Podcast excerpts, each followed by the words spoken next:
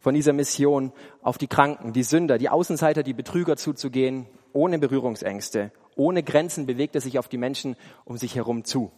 Auf jeden, der hier ist, will er sich gerne zubewegen. Vor keinem von euch hat er Angst. Und heute fokussiere ich aber auf die Frage, wen will er denn schließlich auch in seinem Team dabei haben? Wir setzen hier einen Doppelpunkt, nämlich die Mission von Jesus geht weiter, aber unsere Lukas-Textreihe endet. Wen will er bei diesem Auftrag dabei haben?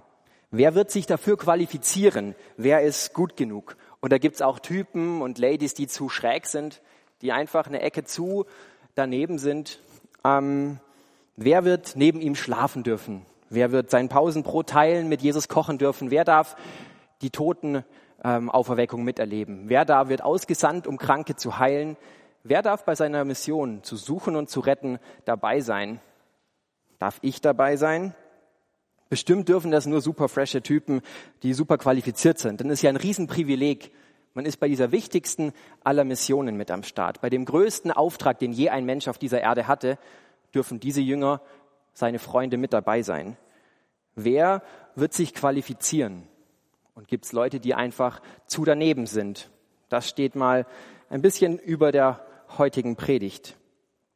Und ich habe mich gefragt, was würde ich machen, wenn ich Jesus wäre? Was würdest du machen, wenn du Jesus wärst? Was wären deine Kriterien für so die Welt, dir das Team, das die Welt verändern soll?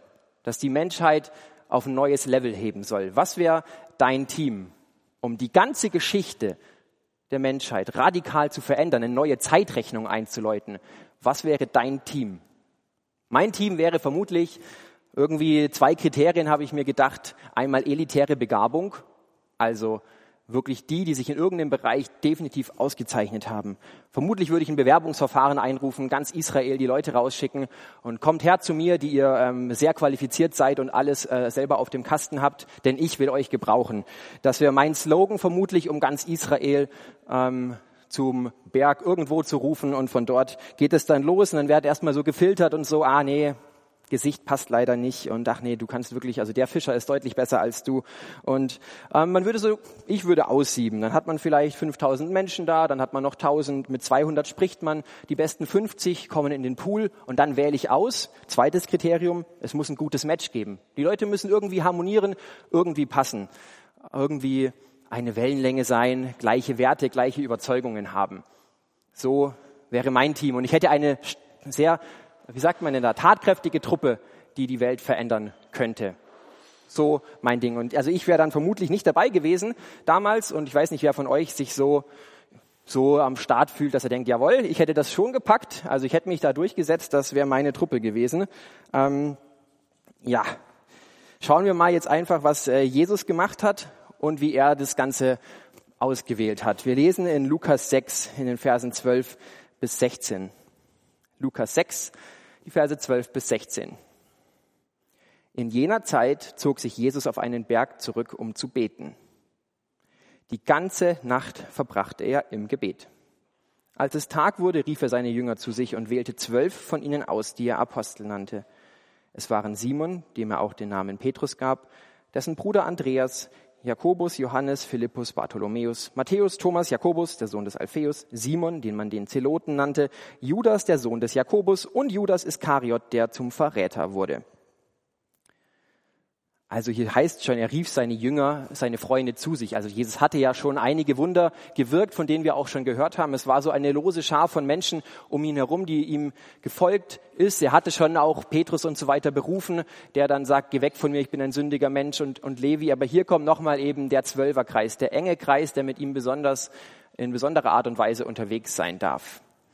Und eine erste Sache, die mir auffällt, ist, Jesus geht zum Beten. Also wie macht er es? Kein Bewerbungsverfahren, keine Botschaft, die sich in ganz Israel ausbreitet. Er geht zum Beten auf einen Berg und die ganze Nacht verbringt er im Gebet. Jetzt kann man sich natürlich fragen, warum macht er denn das? Er, der Sohn Gottes, wird doch schon davor gewusst haben, wen er dabei haben muss. Also er ist ja Gott. Ähm, warum macht er diese Nacht zum Gebet durch? Warum schläft er nicht einfach aus und warum macht er sich nicht einfach gemütlich? Ich denke, die meisten von euch machen eher, wenn dann mal für eine Party durch, ähm, zum Beispiel in einem großartigen Gewölbekeller. Ähm, ich weiß nicht, wann habt ihr das letzte Mal fürs Gebet durchgemacht oder wenigstens die halbe Nacht im Gebet verbracht Oder sagen wir mal wenigstens den Wecker zwei Stunden früher gestellt, um einfach mal eine besonders lange Zeit ähm, zu haben vor einer großen Entscheidung. Oder einfach um diese Zeit mit Gott zu schätzen. Naja, auf jeden Fall, Jesus macht das hier, ähm, bevor er die wichtige Entscheidung trifft. Offensichtlich schätzt er dieses Gespräch mit seinem Vater im Himmel so sehr, dass es ihm wichtiger ist als der Schlaf. Also Jesus war ja auch ein Mensch, so wahrer Mensch, wahrer Gott. Also er hat schon auch äh, Schlafbedürfnis gehabt und er war dann am nächsten Tag vermutlich ein bisschen müde. Warum macht er das? Er entweder braucht das so sehr oder er schätzt es so sehr. In jedem Fall nimmt er sich die Zeit vorneweg zum Gebet. Genau. Einfach eine kurze Vorbemerkung. Und wen wählt er denn jetzt nun aus? Wer qualifiziert sich für diese wichtigste aller Missionen? Wer ist mit dabei? Er wählt Nobodies aus. Vom Fischer, der keine Fische fängt, bis hin zum Zöllner, der mit den Römern arbeitet. Die Leute bringen keine Leistung, sie durchlaufen kein Bewerbungsverfahren, sie müssen kein Assessment Center durchlaufen, haben keine psychologische Gutachten. Ähm, sie müssen nicht einmal die Konkurrenten ausstechen, sich irgendwie beweisen, besser sein als der andere oder irgendwie so. Es sind letztlich Leute, ähm, die sich durch nichts dafür qualifiziert haben. Nobodies zumindest. Keine besondere Elite der damaligen Zeit. Und das zweite Merkmal bei dieser Auswahl von ihm, ich habe gesagt, ich würde auf ein gutes Match achten. Jesus sagt sich, ist mir doch egal, ich nehme eine Truppe mit maximalen Differenzen. Ähm, letzte Woche haben wir den Zöllner kennengelernt, der mit den Römern zusammengearbeitet hat. Stell dir vor, du bist Franzose im Zweiten Weltkrieg und arbeitest für die Deutschen. Ähm, ungefähr so vielleicht, nicht sehr beliebt im eigenen Volk und das auf der einen Seite, der, der mit den Römern zusammenarbeitet, und auf der anderen Seite ein Zelot. Ich weiß nicht, ob ihr die Zeloten kennt. Ähm, diejenigen, die The Chosen gucken, kennen jetzt vielleicht auch die Zeloten ein bisschen. Ähm, heute würde man die Zeloten als Guerillabewegung beschreiben.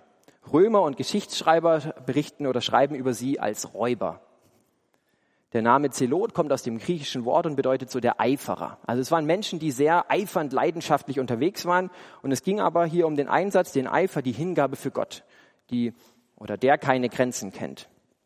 Die Gruppe ist entstanden, und das finde ich sehr spannend, als Widerstandsbewegung gegen die Einführung so der Steuererhebung und so durch die Römer und explodiert dann, als ein bedeutender Römer sich am Tempelschatz in Jerusalem vergreift. Ähm, also als er das nimmt, was nur Gott gehört, ganz klar. Je brutaler die Römer waren, desto mehr Zulauf bekommen die Zeloten, vermehrt aus der einfachen, armen Bevölkerungsschicht. Und hinter dem ganzen Einsatz und, und ihrer, ähm, ja, ihrem großen Eifer steckt die Überzeugung, dass Gottes Königtum in Israel einfach keine andere Herrschaft neben sich duldet. Also Israel gehört exklusiv zu Gott und muss auch exklusiv nur auf Gott hören. Wer mit Gott lebt, muss also ihm gehorsam sein und nicht den römischen Besatzern. Das ist für sie überhaupt keine Autorität. Sie waren theologisch nahe bei den Pharisäern, aber unterscheiden sich eben dadurch auch, dass sie aktiv zu den Waffen greifen. Sie wollen diesen Gottesstaat, den das Friedensreich, das sich Israel herbeisehnt, weil sie eben so leiden unter den Römern, wollen das mit Waffengewalt herbeiführen. So setzen sie immer wieder Nadelstichangriffe und manche Gruppen, die Sikarier damals, die gingen sogar dazu über, politische Gegner und Kollaborateure wie die Zöllner zu ermorden. Also, Zeloten sind eine Art Guerillabewegung, die ruhig ähm, gerne auch zu den Waffen greift. Und wir ahnen jetzt schon, Zöllner und Zeloten, nicht die besten Freunde im Alltag. Wir sehen also, diese Truppe von Jesus ist so weit auseinander, wie man eigentlich in Israel nur auseinander sein konnte. Es ist vielleicht so wie ein BVB und ein Schalke-Fan heute. Oder wie ein Querdenker und Jens Spahn. Oder wenn Helene Fischer und Rammstein ein Duett singen würden. Also, Zöllner kocht mit Zelot, Zelot isst mit Zöllner, Zöllner betet mit Zelot. Unvorstellbar letztlich, aber Jesus macht das. Ja, wie beruft Jesus also? Was sind seine Kriterien oder wen beruft er? Er beruft Nobodies. Und die da sind daneben auch noch maximal weit auseinander. Und bei so großen Differenzen und bei diesen Nobodies, da ist doch ein Scheitern tendenziell schon vorprogrammiert. Wenn Google so das Team zusammengestellt hätte, dann wären sie nicht da, wo sie jetzt sind. Die Leute hatten wirklich keine besonderen Qualifikationen. Also sie waren nicht der Beste in ihrem Bereich. Sie waren nicht der Zweitbeste. Das war völlig egal. Es gab keine Bewährungsprobe. Und daneben gab es sicherlich auch die ein oder andere Spannung. Man lässt sein Leben ja nicht einfach so und seine Gewohnheiten, seine Werte, seine Überzeugungen von jetzt auf gleich einmal so hinter sich. Das ist ein Prozess, in den man geht, wenn man sich von Jesus rufen lässt. Und das war sicherlich auch in der Gruppe der Jünger so. Der Zöllner und der Zelot oder der Zöllner und alle anderen waren sicherlich nicht unbedingt die besten Freunde zu Beginn. Aber auch wenn das Ganze zum Scheitern vorprogrammiert ist, wird es irgendwie doch, wir lesen von ihnen in dem wichtigsten Buch der Welt, wird es eine Erfolgsgeschichte. Wir nennen, kennen sogar ihre Namen. Diese Nobody-Truppe bringt das Evangelium von Ost nach West, sind Säulen der Kirche, gehen für Jesus in den Tod und verändern die Welt. Jetzt schauen wir einfach mal an, warum es dennoch eine Erfolgsgeschichte wird. Und danach auch noch, was das für uns heißt, was wir uns mitnehmen können. Und ein Punkt, der sicherlich sehr wesentlich ist, den wir auch nicht ganz so nachahmen können wie Jesus, ist, dass er ins Herz sieht. Er sieht mehr als das, was vor Augen ist. Er sieht das Herz.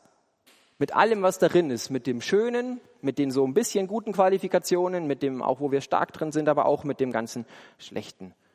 Er sieht das Herz. Das ist ein Bibelvers, den wir beim ersten Samuel finden. Da wird ein Mann gerufen, Samuel, ein Prophet, der Gottes Reden gut hören kann, nach einer langen Zeit, wo Gott eben nicht mehr redet. Und zu Samuel wird gesprochen auf diverse, äh, diverse Male und verschiedene Dinge. Und er soll dann einen neuen König salben. Und er kommt dann eben zu einem Papa, der hat, hat einige Söhne und er denkt natürlich, ähm, er nimmt jetzt halt hier den größten oder den besten, den stärksten. Aber Gott sagt ihm, er soll sich nicht von Stärke und Schönheit blenden lassen. Ein, dann finden wir diesen Bibelvers, der sehr bekannt und sehr schön ist. Ein Mensch sieht, was vor Augen ist, der Herr aber sieht das Herz an. Ein Mensch wie ich, der würde nach elitärer Begabung schauen und nach einem guten Match, aber Gott sieht das Herz an. Er sieht dein Herz an, mein Herz, das Herz der Jünger damals. Er sieht das Potenzial, das er in die Leute gelegt hat, als er sie gemacht hat, als er sie sich ausgedacht hat, als er sie im Mutterleib geformt hat. Wenn nicht er, wer soll es denn dann wissen? Wenn nicht der Schöpfer, wenn nicht der, der sich dich ausgedacht hat, wer soll es besser wissen als du, äh, als er? Sorry. Genau, neben Petrus Fischfangqualitäten oder Nichtqualitäten sieht er auch seinen Mut voranzugehen. Und bei Levi oder dem Zöllner eben, der dann, der, den wir als Matthäus besser kennen, bei dem sieht er irgendwie die Gabe, dieses Evangelium zu schreiben. Er sieht das, was die Menschen nicht sehen.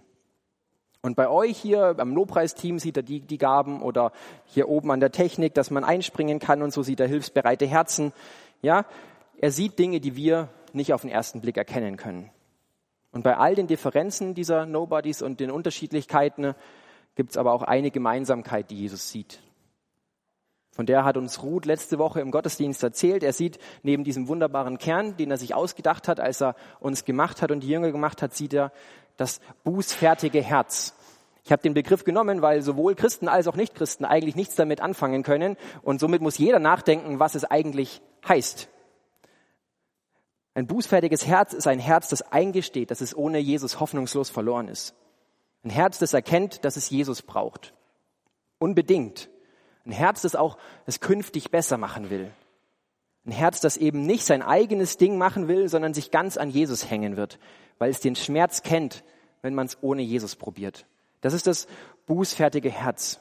Und alle haben diese Gemeinsamkeit, dass sich durchzieht, die Bußfertigkeit. Petrus sagt, geh weg von mir, ich bin ein sündiger Mensch. Levi muss das gar nicht sagen, das weiß jeder. Die Erkenntnis macht auch meinen Glauben immer wieder frisch. Erinnert mich an das Wesentliche, dass pure Gnade mich durchträgt vom Anfang bis zum Ende. Dass es nicht meine Qualifikation ist, mein Bibellesen am Morgen, mein Predigen oder sonst irgendwie was, sondern es ist das Herz, das weiß, dass es Jesus braucht, was mich qualifiziert für sein Team. Ein Herz, das weiß, dass es Jesus braucht, ist das Einzige, was er braucht und was er sucht. Jesus sieht, was die Truppe kann und viel wichtiger eben, dass sie es mit ihm tun wollen. Dass sie es mit ihm tun werden, weil sie wissen, dass sie das nicht auf eigener Kraft, auf eigene Faust tun können. Und das Zweite, was hat es damit zu tun? Warum wird es noch eine Erfolgsgeschichte? Jesus tauscht die Lebensgrundlage aus und das Lebensziel. Die kommen von überall her, haben unterschiedlichste Ansichten und Überzeugungen und Jesus legt ein neues Fundament in ihrem Leben, die Gnade. Es gibt keine, keinerlei Eigenleistung, auf die man stolz sein darf, um in seinem Team zu sein, sondern die Gnade, die Berufung, der Ruf von Jesus ist das, was sie verbindet. Eine neue Grundlage und ein neues Ziel, nämlich Jesus hinterher, mit auf dieser Mission sein, gekommen, um zu suchen und zu retten, was verloren ist. Jesus tauscht Fundament und Richtung. Und so können die Leute näher zusammen oder kommen die Leute näher zusammen. Immer mehr, immer mehr. Je näher sie zu Jesus kommen, kommen sie auch näher zueinander. Stellt euch vor, wir würden jetzt einfach sagen, jeder geht aufs Kreuz zu, von da, wo er sitzt. Am Anfang jetzt seid ihr noch hier äh, ungefähr 16 Meter auseinander an den Ecken. 16 Meter unser Saal breit für alle, die das interessiert. Ähm, und wenn wir jetzt alle hier nach vorne laufen, ne, alle auf einmal ein Pulk, Vielleicht schaffen wir es auf zwei Meter Kreis. Warte, wir sind wir mehr als, ja, wir dürfen leider das jetzt nicht exper experimentell machen, aber je näher Menschen sich auf Jesus zubewegen, je mehr sie sich einklinken bei seiner Mission, umso näher werden sie zusammenrücken, ganz automatisch, weil sie sich auf diese eine Mitte, auf diese eine Gemeinsamkeit fokussieren.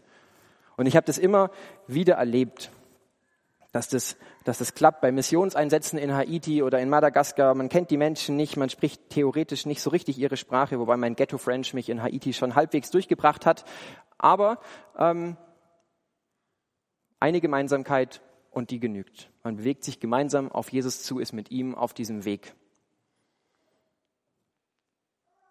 Theoretisch war heute im API-Textplan waren da diese ganzen Geschichten auch, wo Jesus am Sabbat, die, wo die Jünger gehen mal durch ein Feld und pflücken die Ähren ab, was man eigentlich nicht darf. Und dann äh, heilt Jesus auch noch einen, der krank war an Sabbat, was man eigentlich auch nicht äh, durfte laut den Pharisäern. Aber ich habe mich auf diese Auswahl der Jünger fokussiert, weil ich irgendwie den Eindruck hatte, das sind wichtige Punkte für uns heute und das ist eine wichtige Sache für uns als Gemeinde. Was können wir jetzt als Gemeinde daraus lernen? Was können wir daraus lernen aus dieser Geschichte, aus diesen Berufungen? Was gilt dir ganz persönlich? Und dir ganz persönlich gilt, dass die Initiative auf deinem Weg mit Jesus kommt auch von Jesus. Die Initiative auf deiner, deinem Weg mit Gott kommt von ihm. Pure Gnade, dieser Ruf von ihm ist der Startschuss. Er hat mich erwählt, nicht ich ihn. Er hat dich erwählt und nicht du ihn. Und wenn du ihn noch nicht kennst, dann wird er auch zu dir vielleicht irgendwann sagen, ich habe dich erwählt. Dann klopft er in deinem Herzen an und wenn du dieses Klopfen merkst, dann wird er sagen, du bist dabei. Du musst nicht deine Leistungen bringen, sondern nur das Herz, das ihn in seinem Leben haben will. Da ist kein Casting, kein Konkurrenzkampf. Ich muss mich nicht beweisen, ich muss keine fromme Maske aufsetzen. Er sieht mein Herz. Und so bringt die Gnade allein uns in sein Team. Sein Ruf allein bringt mich in sein Team. Die Initiative, dass du dich auf den Weg zu ihm gemacht hast, kommt von ihm. Du musst dich nicht bewerben und schon gar nicht beweisen. Und es gilt auch auf jedem weiteren Schritt auf unserem Weg. Seine Gnade zählt. Das Scheitern von gestern, mein Versagen von heute und meine Fehler morgen hindern mich nicht daran. Verhindern nicht, dass ich mit Jesus auf dieser Reise, auf dieser Mission sein darf, die Welt zu verändern mit ihm. Gott vollendet, was er angefangen hat. Die Gnade bringt mich durch. Und das erleben die Jünger. Zum Beispiel, nachdem Petrus eigentlich sein, ähm, seine Säule der Gemeinde, nachdem er ihn verleugnet, nachdem er nicht zu ihm steht. Oder letztlich auch alle anderen, die ihn ja noch früher verlassen haben, als er den Weg zum Kreuz gemacht hat, gegangen ist. Jeder erlebt es, dass die Gnade von Anfang bis zum Ende vollkommen entscheidend ist und das einzige Wichtige. Pure Gnade ist der Startschuss. Pure Gnade ist der Startschuss, die Initiative geht von ihm aus. Und pure Gnade trägt mich auch durch. Ja, seine Gnade ist jeden Morgen neu. Warum? Warum ist es dem Dichter oder dem äh, Jeremia so wichtig in den Klageliedern? Weil wir diese Gnade jeden Morgen auch neu brauchen. Seine Gnade ist jeden Morgen neu, aber wir brauchen sie auch jeden Morgen neu und wir kriegen sie jeden Morgen neu. Die zweite Top-Message, die Jesus hier für uns hat, ist, Jesus sieht mehr in dir, als du denkst. Mehr als die anderen. Und auch wenn du dir das nicht vorstellen kannst, er kann dich gebrauchen. Und er will dich gebrauchen. Er kann und will dich gebrauchen, egal ob du dich bereit fühlst oder nicht. So drei Jahre nachdem ich Christ geworden bin, oder zwei, glaube ich, war ich in Madagaskar auf einem Missionseinsatz. Ich habe äh, weder Jugendarbeit gemacht, noch Jungschar, noch irgendwie was. Ich war einfach so äh, einen Monat dort in einem kleinen Dorf und habe ein Kinderferienprogramm gemacht. Und Mein Leben war noch nicht sehr so, dass es auf Jesus hingewiesen hätte. Ähm, der Alkohol war noch ein guter und treuer Begleiter an meinen Wochenenden und ähm, also nicht, dass Alkohol trinken falsch ist, aber bei mir war es äh, immer ein bisschen zu viel. Ähm, das war, war immer noch mein Ding und sonst habe ich letztlich, Jesus hatte mich kein Stück so richtig gebraucht daheim. Ich habe einfach so versucht, das irgendwie kennenzulernen, wie ist das Leben mit ihm und ich habe, er hat einen festen Platz in meinem Herz gehabt, aber sonst hat man es nicht so richtig gemerkt. Und dann werde ich dort gefragt, ob ich nicht mein Zeugnis erzählen will. So was hat Jesus mit meinem Leben gemacht? Wie habe ich ihn kennengelernt im Gottesdienst? So eine Art Predigt quasi. Und dann fühlt man sich so, nö, also eigentlich nicht, danke.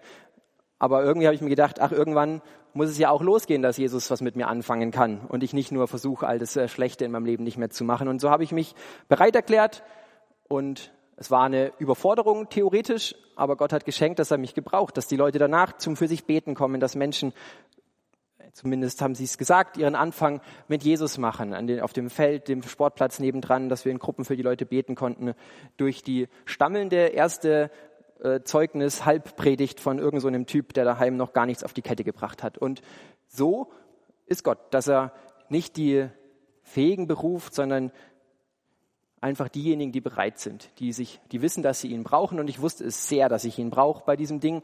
Und so beruft er dich und mich und uns, weil er weiß, ähm, was mit uns machen will, uns mit uns anstellen will. Und deswegen sind wir hier bei den APIs auch sehr gerne Mitmachgemeinde. Jesus braucht uns nicht in seinem Team, aber er will uns dabei haben. Und deswegen wollen wir gerne anpacken. Deswegen wollen wir gerne Menschen in unserem Umfeld dienen. Wollen wir sie lieben. Gott könnte natürlich den Homeson Kids die Hausaufgaben selbst erklären oder deinen Freunden im Traum erscheinen. Er könnte auch vier Kilogramm Schweinenacken vom Männerbarbecue mit einem Special Blitz vom Himmel brutzeln, dass es sehr fein ist, sogar noch leckerer als von Steffen und Tobi. Also er könnte das alles selbst. Das wäre gar kein Problem für ihn. Er könnte sie auch einfach auf den Teller zaubern. Er könnte alles selbst. Er könnte hier vorne stehen und irgendwie durch eine Hymnspreche, äh, durch Worte vom, von der Box zu uns reden oder in deinem Ohr, wie auch immer. Er könnte alles allein tun. Er könnte all das alleine tun. Aber er beruft ein Team und du darfst Teil dieses Teams sein. Er darf, könnte alles allein tun, aber du darfst Teil dieses Teams sein. Und ich finde es immer wieder so krass, was für ein Privileg. Der Sohn Gottes ruft mich, ruft dich. Wir dürfen ihm helfen bei dieser Mission. Ich darf bei seiner Mission zu suchen und zu retten dabei sein. Ich darf erleben, wie Jesus Leben umkrempelt, Leben verändert. Wie Teens und Kids in der Homezone ihr Leben auf, die festen, auf ein festes Fundament stellen, weil sie einfach im Leben ankommen, weil sie die Unterstützung haben, die sie brauchen. Ich darf dabei sein. Er sorgt dafür, dass mein Leben Wirkung hinterlässt dass wir was bewegen auf dieser Welt und dass wir eben kein so 0815-Leben runterspulen, sondern ein Leben mit Sinn leben, ein Leben, das wirklich was bewegt. Und wie bin ich mir da so sicher? Ganz einfach. Ganz einfach, weil Jesus das verspricht. Und weil wir es bei den Jüngern sehen. In Johannes 15, Vers 6 lesen wir, nicht ihr habt mich erwählt, sondern ich habe euch erwählt. Ich habe euch dazu bestimmt, zu gehen und Frucht zu tragen. Frucht, die Bestand hat. Frucht steht hier für Wirkung, für positive Auswirkungen im Leben von anderen Menschen. Und du bist dazu bestimmt, oder er, ich habe euch dazu bestimmt, zu gehen und einfach Segensspuren auf dieser Welt zu hinterlassen, Gutes zu tun und Einfluss zu haben. Und in diesem Wort, in diesem Vers wird nochmal beides deutlich. Pure Gnade ist der Startschuss und Jesus kann und wird und will uns gebrauchen. Was ich so hammermäßig finde. Er kann, will und wird dich gebrauchen. Ganz egal, wie du hier sitzt und ob du das denkst und dir vorstellen kannst. Er kann es tun. Und ein drittes und letztes. Jesus überwindet jede Spannung. Er schafft Einheit. Keine Spannung ist so groß, dass Jesus seine Truppe nicht verbinden könnte. Es gibt diesen gemeinsamen Startschuss, pure Gnade. Und es gibt ein gemeinsames Ziel. Und das reicht aus, um die Truppe mit maximalen Differenzen zusammenzuschweißen, zu einer starken Einheit zu machen. Ich habe das bei den Missionseinsätzen erlebt, ich habe das in meinem Hauskreis in Liebenzell erlebt. Wir waren sieben Männers, die schon recht unterschiedlich sind. Kaum einer hat sich für Fußball interessiert. Ähm, das war auch keine Gemeinsamkeit, was man manchmal so findet. Es gab kaum Gemeinsamkeiten, aber wir hatten ein Zentrum, eine Mitte und das war Jesus. Und deswegen waren wir eine extrem starke Truppe, würde ich sagen, die sich ins Herz geschlossen hat, gemeinsam unterwegs. Wir haben uns gepusht, Jesus nachzufolgen und treffen uns bis heute ich meine, ist auch nicht sehr lange her, aber trotzdem einmal im Jahr für ein Wochenende zusammen, weil wir es lieben, miteinander unterwegs zu sein, obwohl wir so unterschiedlich sind. Das erlebe ich in meiner Family, erleben viele von euch in ihrer Family. Ähm, deswegen haben wir auch bunte Family-Zusammenstellungen. Wir können aneinander wachsen, gemeinsam zu Jesus hinwachsen. Und indem wir das tun, werden wir immer mehr zu dieser tiefen Einheit kommen. Und wenn du hier dabei bist und hier auch am Start bist oder am Stream bist, wir würden uns sehr, sehr freuen, dich mehr kennenzulernen, mehr zusammenzuwachsen, mehr gemeinsam zu Jesus hinzuwachsen. Jeder, der hier ist, ist herzlich und mehr als willkommen. Wir wollen euch sehen und schätzen, mit euch unterwegs sein. Und keiner von euch ist irgendwie zu schräg oder zu weit auseinander, um nicht dazugehören zu können. Jeder kann Teil dieser Gemeinde sein, weil Jesus der Mittelpunkt dieser Gemeinde ist und er uns verbindet, egal wo wir herkommen, egal was unsere Vergangenheit ist. Jeder kann dabei sein. Wir sind ein Leib. Durch Jesus sind wir ein Körper, eine starke Einheit, wie es in 1. Korinther 10, 17 heißt. Es ist ein Brot. Und weil wir alle von diesem einen Brot essen, sind wir alle, wie viele und wie unterschiedlich wir auch sein mögen, ein Leib. Also wir sind alle ein Team, eine Gruppe, eine starke Truppe durch ihn. Wer darf in Jesus Team sein? Wer darf dieses Privileg genießen? Du und ich. Das Einzige, was wir brauchen, ist dieses bußfertige Herz. Ein Herz, das weiß, dass es Jesus braucht. Und gibt es irgendwelche Grenzen für Jesus? Also irgendwelche Spannungen, die zu groß sind? Ich meine, Zelot und Zöllner sind weit auseinander, aber gibt es nicht noch was, was krasser ist, was er nicht verbinden könnte? Kann Jesus wirklich alle in sein Team aufnehmen? Können wir in dieser Gemeinde alle mehr als willkommen heißen? Können alle wirklich so richtig dazugehören? Ja, definitiv, denn eine von Jesus geschenkte Gemeinschaft kennt keinerlei Grenzen. Jeder kann dazugehören, jeder kann Jesus gebrauchen. Alle passen durch ihn perfekt und super zusammen. Und dafür möchte ich ihm Danke sagen und beten. Jesus, ich danke dir, dass du so großartig bist und unsere Herzen siehst, dass du dich von unserem Versagen nicht blenden lässt, von unseren ähm, schlechten Worten und schlechten Gedanken, unseren egoistischen Taten. Danke, dass du den Kern siehst und ich danke dir, dass du alle zu dir kommen lässt, die zu dir kommen wollen. Alle, die ein Herz haben, das wissen, dass, dass sie dich brauchen. Ich danke dir so sehr, dass äh, Gnade der Startschuss ist und wir uns nicht beweisen müssen, nicht beweisen mussten und auch das jetzt nicht tun müssen und dass du uns verbindest. Und ich wünsche mir das immer mehr für uns als Gemeinde, für jede Family bei uns, dass du der Mittelpunkt bist, dass wir gemeinsam mutig auf dich zugehen und so immer näher auch zusammenwachsen, immer mehr eine schlagkräftige Truppe werden, die hier einen Unterschied auf dieser Welt, in Stuttgart, in unserem Stadtteil, in unserem Umfeld, unserer Nachbarschaft hinterlässt. Danke, dass du uns erwählt hast und bestimmt hast, Frucht zu bringen, Wirkung zu lassen, da wo wir sind.